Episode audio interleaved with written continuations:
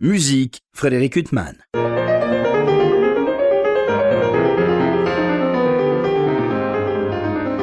Bonjour Frédéric Hutman au micro, j'ai le plaisir de vous retrouver pour un nouvel entretien. Aujourd'hui, je suis très heureux de recevoir la violoniste Mi-sa Yang. Bonjour. Bonjour Frédéric.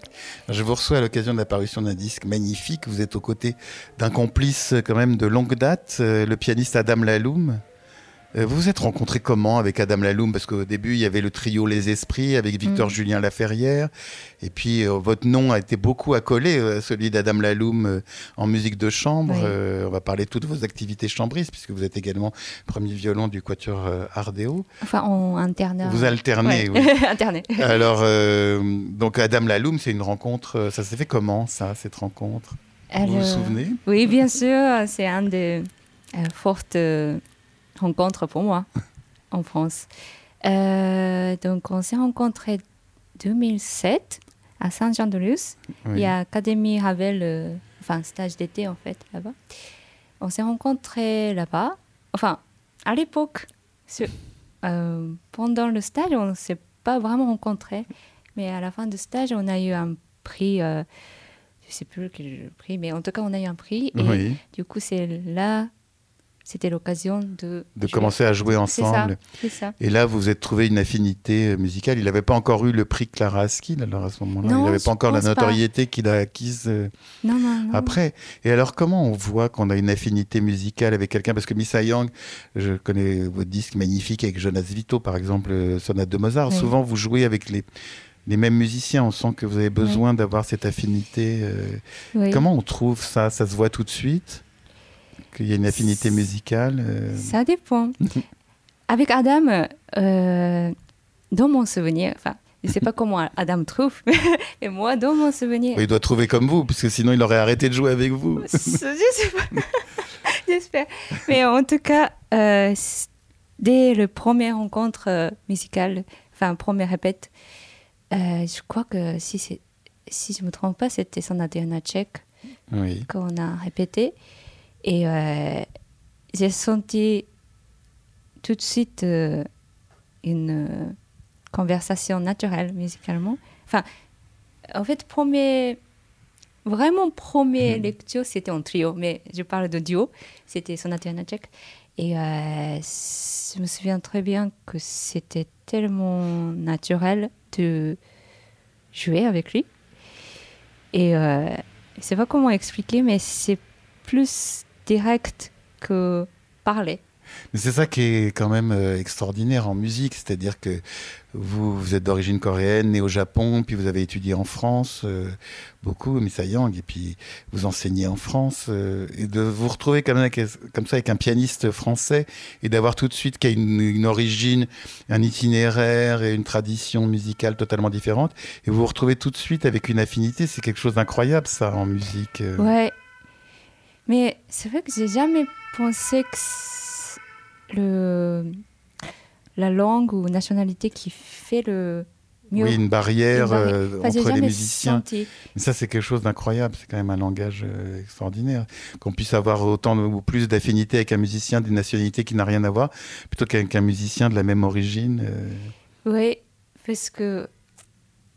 La sensibilité, elle transcende. Justement, la musique, c'est... Oui, c'est vrai que c'est beaucoup lié avec la langue, la culture, tout ça, mais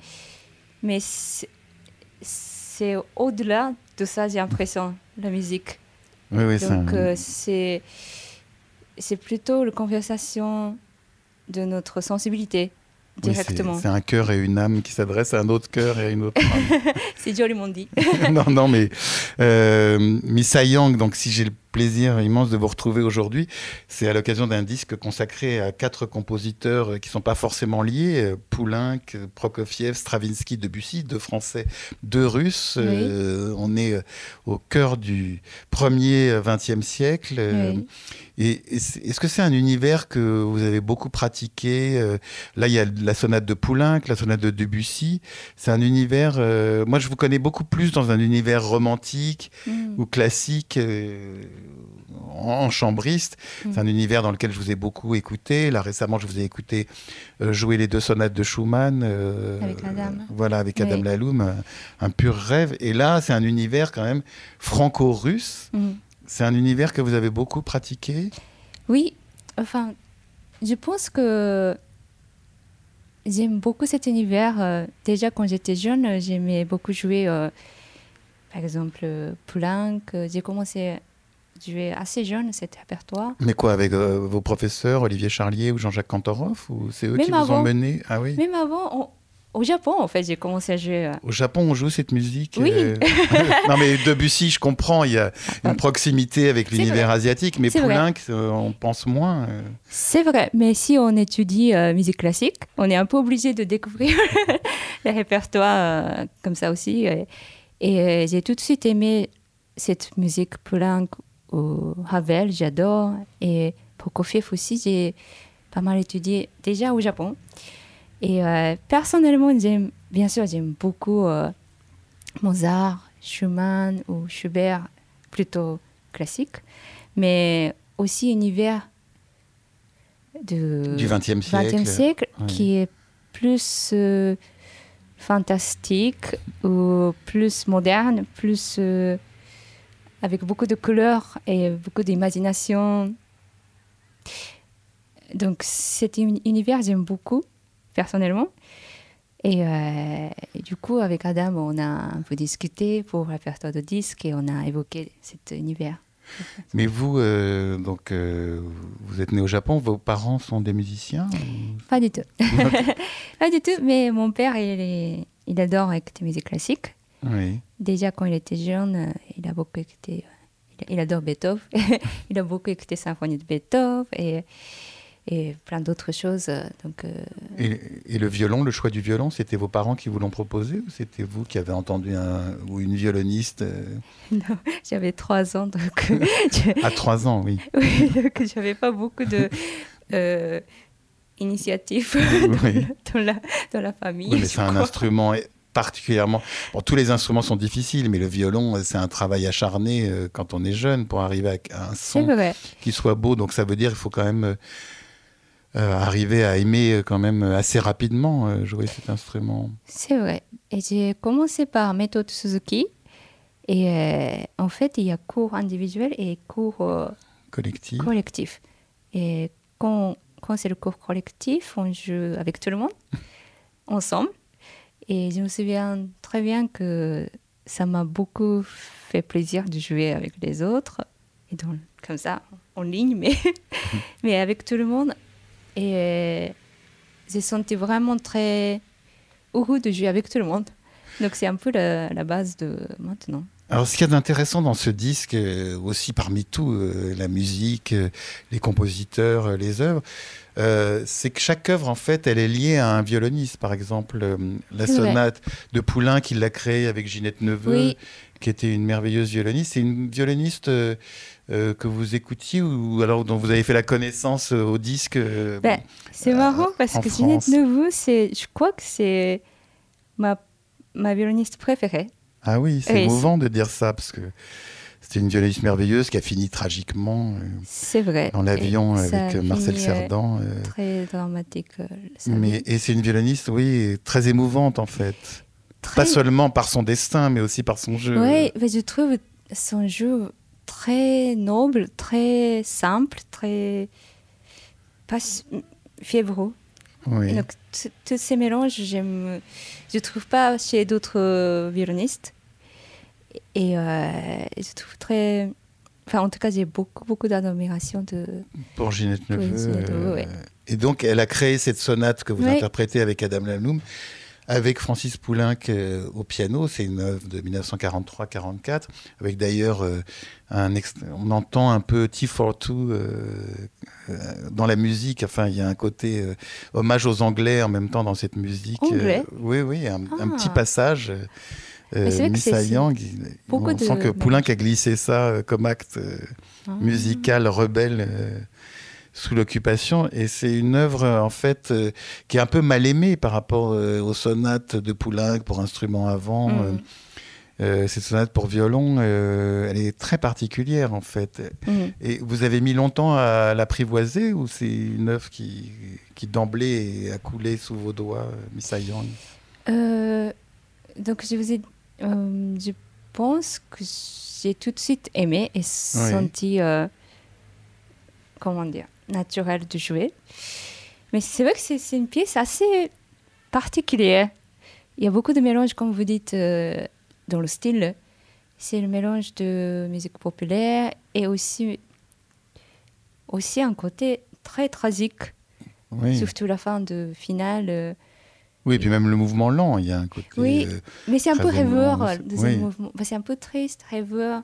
Musique espagnole, il y a une influence de musique espagnole aussi. C'est sur le poème de García Lorca. Mais c'est une musique, par exemple, quand vous travaillez avec Adam Laloum, parce que vous avez une affinité musicale profonde, mais j'imagine que l'affinité musicale profonde, ça n'exclut pas la discussion. Et vous avez beaucoup de discussions, beaucoup de désaccords, ou alors... Avec Adam ? Oui. En fait, on est souvent assez d'accord.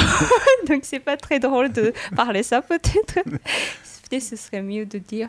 On a discuté beaucoup et on a réfléchi beaucoup. Mais non, bah attendez, moi je ne suis pas là pour vous poser une colle, Mi-sa Yang. C'est juste pour savoir si quand on a des affinités musicales énormes avec quelqu'un, on peut quand même avoir beaucoup de discussions. Je crois qu'on était assez d'accord en plus sur cette sonate, que ce côté très direct et c'est un côté, il y a un côté populaire, mais plutôt, on était plutôt fixé d'un côté... fixé, enfin, je dis des bêtises. Non, mais vous pouvez... On voyait ce côté plutôt tragique. Sombre, oui. Oui, on le sent dans votre interprétation. Et très direct avec les sentiments. Les sentiments, oui. Oui. Donc, je pense que c'était plutôt naturel de jouer comme ça avec... Alors, on va s'écarter un instant de votre disque, Poulenc, Prokofiev, Stravinsky, Debussy, parce qu'on parlait hors micro. Vous aviez, il y a quelques années, enregistré un très beau disque de sonate de Mozart avec un autre pianiste, Jonas Vitaud. Et on parlait de Mozart. Moi, j'ai l'impression que Mozart, c'est quand même un des compositeurs les plus difficiles à interpréter. Et puis, vous me disiez hors micro que pour vous, c'est naturel, c'est une musique naturelle, Mozart. Oui, je sens que c'est un... Enfin... Personne. Non, mais ne vous inquiétez pas, vous ne passez pas pour vaniteuse en disant que c'est naturel chez vous. Oui, mais enfin, je sens vraiment naturel de jouer cette musique. Et peut-être ce serait différent si j'étais par exemple violoncelliste ou avec... Si mais il était moins généreux avec les violoncellistes qu'avec les violonistes. Mais Mozart. C'est vrai que ça colle bien aussi dans le tempérament et aussi il y a un truc très intuitif et très pur qui me parle beaucoup. Bon, on a l'impression d'ailleurs que, enfin justement, vous parlez de Ginette Neveu, vous parlez de Mozart, cette pureté, ce naturel, on sent que c'est quelque chose qui vous touche naturellement, plus que des violonistes ou des morceaux plus spectaculaires. En même temps, votre jeu, il est magnifique et d'une grande pureté, sans être un jeu, tout en étant un jeu qu'on entend de manière émerveillée. Mi-sa Yang, mais on a l'impression quand même que cette fragilité qu'il y a dans les sonates de Mozart ou dans le jeu de Ginette Neveu, c'est quelque chose qui vous touche. Oui, c'est vrai. Parce que vous avez choisi Ginette Neveu. Il m'arrive de rencontrer un certain nombre de violonistes et ils parlent pas en général de Ginette Neveu, il parle de Heifetz, David Oïstrakh, les violonistes qui s'imposent, d'immenses artistes, mais Ginette Neveu, c'est pas forcément le nom que les gens vont citer. Mais il y a une certaine fragilité, non ? Peut-être que je m'égare totalement. Non, mais c'est peut-être que je dis n'importe quoi, Mi-sa Yang. Non, c'est vrai que... N'hésitez pas à le dire. non, je réfléchis, parce que c'est vrai qu'il y a un côté... Mais j'ai jamais senti qu'elle est fragile. Oui, non, mais c'est peut-être moi. Mais il y a un côté, c'est vrai que... Enfin, j'avais senti plutôt une noblesse et la force intérieure. Mais bien sûr, c'est très sensible, mais je vois... Oui, c'est peut-être ça que je voulais dire par... Sensible, je me suis mal exprimé. Peut-être. Oui. Non, c'est peut-être moi qui me suis mal exprimé. On va revenir à vous et à votre disque avant que je ne m'égare totalement. Non, ça me fait plaisir de discuter pour vous. Mais vous êtes aussi, alors, puisque vous avez plusieurs casquettes, vous êtes aussi, donc on le disait, un des deux violons dans le Quatuor Ardeo. Et il y avait une œuvre que vous avez beaucoup jouée, que vous continuez à beaucoup jouer, c'est Les Variations Goldberg, oui. Une œuvre donc pour clavier de Jean-Sébastien Bach, cet oui. immense chef-d'œuvre, dans une version du compositeur François Meïmoun, qu'on apprécie particulièrement. Et ça, c'est une œuvre que vous continuez à donner beaucoup, oui. et qui est très intense. Enfin là, c'est. Oui, c'est vrai que c'est très intense. Enfin, mais on aime beaucoup jouer cette pièce, donc on programme tout le temps en fait. Chaque saison, on met quand même une proposition comme programme. Et c'est vrai que, mais peut-être comme on a travaillé beaucoup. Vous avez travaillé beaucoup avec François Meïmoun aussi au début, ouais. Oui. On a pas mal échangé avec François déjà pendant l'écriture, la transcription. C'est ça, transcription. Oui. Et donc, au début, on a beaucoup travaillé parce que ce n'est pas facile de jouer déjà. Mais après, on a enregistré, on a passé du temps. Et maintenant, je crois qu'on sent plutôt bien de jouer. Donc, chaque concert, c'est un voyage agréable pour nous. Parce qu'on a déjà vécu et on a confiance. Oui. Et la musique est tellement... Bah, c'est un sommet, parmi les sommets, les Variations Goldberg. Donc, moi, j'ai l'impression de nettoyer tout mon corps en jouant ça. Et après sortie de scène, je me sens vraiment très, très bien. Mais d'autant que le répertoire de Bach pour le quatuor... oui, c'est vrai. Donc, mais les sonates et partitas de Bach, ça fait partie de votre nourriture quotidienne. Bien sûr... En tant que violoniste, on ne peut pas éviter ce répertoire. Et personnellement, j'aime beaucoup jouer aussi. Mais c'est marrant, par exemple, avec ma sensibilité, tout à l'heure on a parlé de Mozart. Je trouve vraiment très naturel de jouer Mozart. Bach, je suis plus difficile d'interpréter. D'entrer dans cet univers. Ouais.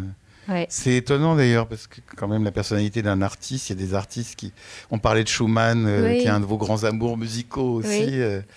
C'est étonnant, parce que comment un artiste a une affinité avec un compositeur, alors qu'un autre ne l'aura pas du tout. Et pour vous, Bach, c'est une musique que vous adorez et qui n'est pas facile à pénétrer, en fait.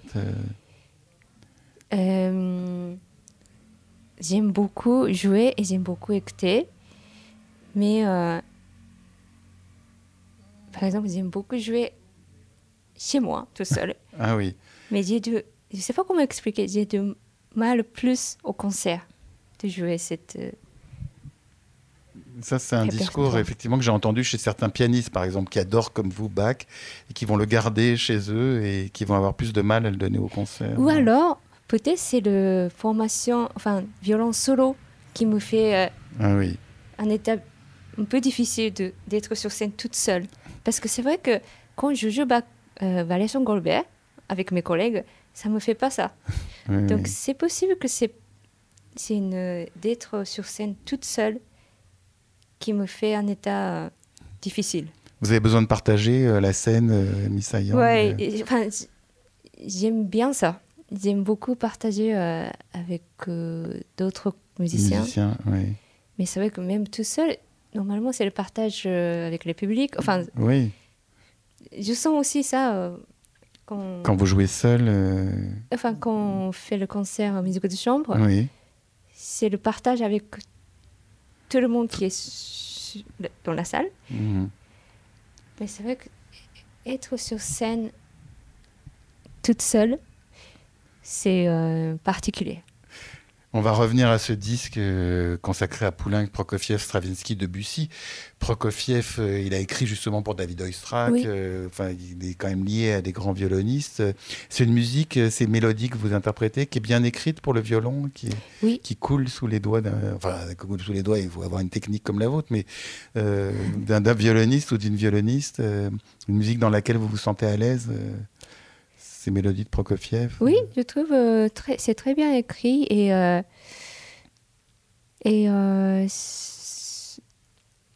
connais pas l'origine originales. Oui. Chant. Oui, c'est pour chant au départ. Normalement, au départ, c'est chant. Oui, on ne les entend pas. Finalement, on entend beaucoup plus la version violon-piano que la version voix-piano. Mais je trouve que c'est vraiment une très belle pièce. Oui, oui, c'est magnifique. Pour violon et piano. Donc, et vous enchaînez avec le Divertimento de Stravinsky, donc il avait travaillé avec le violoniste Dushkin, je crois, avec lequel, pour lequel aussi il a écrit son concerto pour violon, et ça aussi c'est une musique. Alors il y a un hommage à Tchaïkovski, il y a beaucoup de choses. À la base, je crois qu'il c'est un ballet, oui. Ballet, et il a beaucoup influencé par la musique Tchaïkovski. Et j'aime beaucoup cette musique. Il y a beaucoup d'humour aussi dans cette musique. Oui, il y a beaucoup d'humour et beaucoup de... Enfin, c'est très divertissant, très fantasy. Et c'est virtuosique aussi. Donc, c'est très bien écrit aussi pour violon. Donc, c'est très dur, mais c'est... ça doit être très difficile à mettre en place, enfin, comme tout Stravinsky, non, Mi-sa Yang. Vous voulez dire... Ou mettre en place entre vous et le pianiste. C'est vrai qu'on a... Tout début peut-être, il fallait un peu travailler, mais après... Enfin, j'aime bien quand les gens comme vous disent qu'il fallait un peu travailler. Il y a 10 000 heures de travail derrière. Mais c'est notre métier. Oui, il ne faut pas que ça s'entende, ni que ça se voit. Mais à partir qu'on a... C'est entré dans le corps, c'est assez libre d'interpréter. Enfin, il y a beaucoup de liberté. Et donc, on peut utiliser beaucoup d'imagination. Donc, c'est ça que j'aime beaucoup. Mais c'est très, très écrit. C'est une musique très précisément écrite. On a l'impression que Stravinsky, toutes ses partitions, il y a une écriture très précise, les nuances, le tempo, plein de choses. Ouais. Ça aussi, ce Divertimento, où il y a une liberté un peu plus grande que dans d'autres œuvres. Oui, c'est vrai. C'est vrai que c'est très bien. C'est précisément écrit. Oui. Mais j'ai l'impression qu'il y a... Il y a beaucoup de liberté malgré tout. Mais je ne sais pas par rapport aux autres pièces de Stravinsky, parce que je n'ai pas beaucoup joué. Oui, les violonistes, il y a le concerto. Il y a le concerto qui est magnifique, c'est vrai, mais je n'ai jamais joué. Mmh. Et après, donc je ne sais pas trop... Oui, c'est pas la littérature de Stravinsky pour le violon. C'est pas toujours le violon le plus séduisant. Parfois, c'est un violon avec une certaine âpreté. Enfin, on a l'impression qu'il recherche pas toujours le charme dans le violon. C'est pas Chrysler ou Tchaïkovski. C'est vrai. Mais peut-être parce qu'il était influencé par Tchaïkovski. Oui. En tout cas, pour cette pièce. Cette œuvre, oui. C'est Divertimento. C'est plus... Il y a un côté plus mélodique aussi, peut-être. Oui. Et l'humour qu'on trouve, c'est l'humour en musique, ça doit être difficile aussi à exprimer, de pas tomber dans la caricature, tout en étant... Oui, c'est vrai.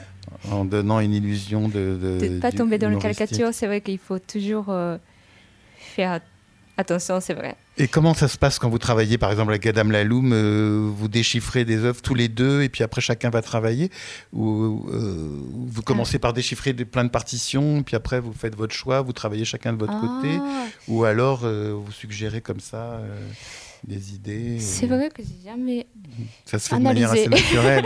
Je vous oblige à c'est à vous torturer un peu. C'est bonne occasion de réfléchir, c'est vrai. Mais ça se passe comment vous posez des partitions, sur le clavier et vous sur votre pupitre on propose des pièces qu'on aime beaucoup. Et aussi, on aime bien déchiffrer aussi. Donc, ça se passe un peu naturellement. Mais c'est vrai que pour faire un disque, on discute qu'est-ce qu'on sent très, très bien. Oui. Et qu'est-ce qu'on veut programmer aussi dans le concert. Donc, on discute pour le disque. Mais pour décider un programme, c'est vrai que c'est assez libre.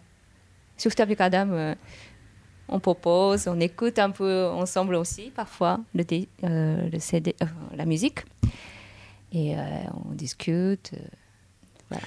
Mais vous, Mi-sa Yang, on le disait, vous êtes né au Japon, d'origine coréenne, vous avez beaucoup étudié en France, notamment avec Olivier Charlier et Jean-Jacques Kantorow, deux merveilleux violonistes, deux grands artistes. Et maintenant, vous enseignez aussi aux côtés d'Olivier Charlier au CNSM, depuis 2022, je crois. Depuis l'année dernière, oui, c'est ça, 2022. D'enseigner, ça a dû changer aussi votre perception. Ça vous oblige aussi à expliquer des choses qui étaient naturelles aussi. Oui, c'est un process qui est un peu nouveau pour moi. C'est un peu comme si ce que je fais maintenant. On est un peu obligé de... Oui, des choses qui sont naturelles, vous êtes obligé de les expliquer. C'est ça. Et c'est vrai que ça... Mais en faisant de faire quatuor à cordes, j'ai appris aussi cette approche un peu. Parce qu'on est un peu obligé d'analyser et partager des idées très clairement. Donc, j'ai un peu appris d'expliquer ce que je sens et partager des idées. Mais enseigner, c'est pas pareil dans un sens, je ne joue pas. Et j'écoute. Vous ne jouez pas, par exemple, il y a des professeurs qui aiment bien montrer. Vous montrez en jouant ou... Quand j'explique, parfois je joue. Oui. Mais je voulais dire, je joue. Oui, vous ne partagez pas le jeu avec l'élève, quoi, comme au sein du quatuor. C'est un peu comme si j'écoute un concert ou j'écoute ce qu'ils font. Et après, je donne mon avis. C'est pas comme si je joue et je réfléchis. Si je joue, qu'est-ce que je veux faire? Enfin, c'est très différent comme approche, je sens. Mais c'est très intéressant. Du coup, après, en jouant, enfin, d'abord, je dis ce que je pense et je réfléchis comment je peux aider. Mais après, en jouant, par exemple, après avoir fini le cours, chez moi, je joue encore moi-même. Et je découvre complètement différent ma vie en jouant. Donc, c'est très... pour moi, ça reste encore frais comme approche. Mais j'apprends beaucoup et je trouve très, très intéressant. Vous terminez ce disque avec Adam Laloum, ce disque paru pour le label Mirare, par un des chefs-d'œuvre aussi du XXe siècle, du tout début du XXe siècle, puisque c'est la sonate de Debussy qui a été composée en pleine Première Guerre mondiale. C'est la dernière œuvre de Debussy. Ça aussi, c'est une œuvre aussi âpre. On sent la douleur. C'est une œuvre qui vous accompagne depuis longtemps, Mi-sa Yang. Je crois que la première fois quand j'ai étudié, c'était au CNSM, avec Kantorow, il y a longtemps. Mais à l'époque, c'était assez difficile d'entrer dans cet univers. Oui, c'est ça. C'est pas le Debussy qu'on connaît au piano, les préludes ou... un Debussy justement avec une musique plus abstraite. Là, c'est quand même sonate très intense, très noire, très sombre. Très sombre. C'est vrai que c'est un univers particulier aussi. Mais ce qui m'était difficile à l'époque, c'était, comme vous disiez tout à l'heure, c'est très précisément écrit. Nuance, rubato, tempo, tous les trucs sont très très écrits et je ne pouvais pas trouver une liberté de sens naturel avec celle-là. Donc c'était la première approche, c'était comme ça. Mais maintenant, peut-être parce que il y a le vécu. Vous l'avez beaucoup joué, donc du coup, vous avez intégré la partition. Comment dire? Vous pouvez un peu plus vous libérer de... Et peut-être j'ai compris que c'est très, très, très précisément écrit, mais en même temps, je crois que c'est une musique... Comment dire il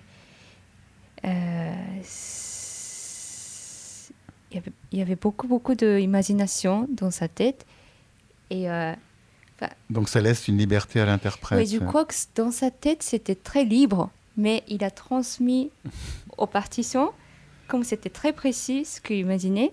Du coup, tout est écrit. Mais je pense qu'on peut trouver une liberté avec ça.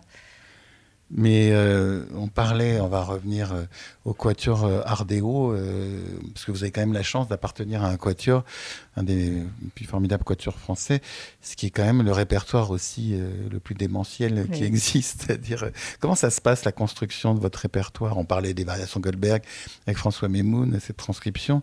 C'est quoi ? C'est des organisateurs qui vous proposent des programmes ou alors c'est vous qui construisez petit à petit ? Parce que vous n'êtes pas un quatuor qui a enregistré tous les quatuors de Beethoven ou tous les quatuors de Haydn. On sent que votre répertoire il est assez éclectique. Il y a plein d'univers différents. C'est vrai. Comment ça se passe On aime beaucoup faire ça. Déjà, on aime beaucoup collaborer avec beaucoup d'artistes, pas que classiques, mais beaucoup d'univers différents. Et aussi, dans le répertoire, on aime beaucoup aussi de partir à... Oui, sur d'autres chemins que le répertoire classique ou romantique du quatuor. Après, on adore... oui, ça, quand on fait du quatuor, si on n'aime pas les quatuors de Beethoven, il vaut mieux faire un autre métier. Et d'ailleurs, on est en train de réfléchir le projet disque avec Rasumovsky aussi Mendelssohn, opus 44, 3 quatuors. Donc, c'est plutôt classique maintenant. Très bien. Mais c'est vrai qu'on aime beaucoup... Oui, les chemins de traverse en matière de répertoire. Mi-sa Yang, on pourrait vous écouter des heures parler, comme on a du bonheur à vous écouter des heures jouer. Malheureusement, il faut mettre un terme à cet entretien. On évoquait ce disque magnifique où vous êtes aux côtés d'un complice de longue date, Adam Laloum, Poulenc, Prokofiev, Stravinsky, Debussy. J'espère vous retrouver très bientôt pour un disque qui n'aura rien à voir au niveau du répertoire. Vous avez d'autres projets, mais on ne peut peut-être pas en parler. Le répertoire... On peut toujours parler, mais c'est pas toujours sûr, mais on peut toujours parler. Ouais. Avec Adam, on aimerait beaucoup enregistrer les sonates de Schumann. Je vous ai entendu les jouer en concert, et vraiment, c'est un univers dans lequel on vous sent tellement... C'est un univers sublime, et puis on vous sent heureuse de jouer ça. Oui, et surtout, tous les deux, on adore Schumann. Oui. Donc, c'est un peu naturel de penser... Oui, mais enfin, Schumann, son nom est très lié au piano. Puis Adam Laloum, il a enregistré des disques Schumann en solo, des David Oïstrakh ou d'autres œuvres. On a l'impression quand même que Schumann et le violon, c'est un amour plus compliqué. C'est pas naturel. Enfin, on a l'impression que le rapport au violon, autant les deux sonates sont des purs chefs-d'œuvre. C'est un bonheur pour nous auditeurs, mais on a l'impression quand même que pour le violoniste, c'est pas un compositeur pour violon. Ce sont des chefs-d'œuvre pour le violon, mais on a l'impression quand même que le rapport à l'instrument n'est pas si évident.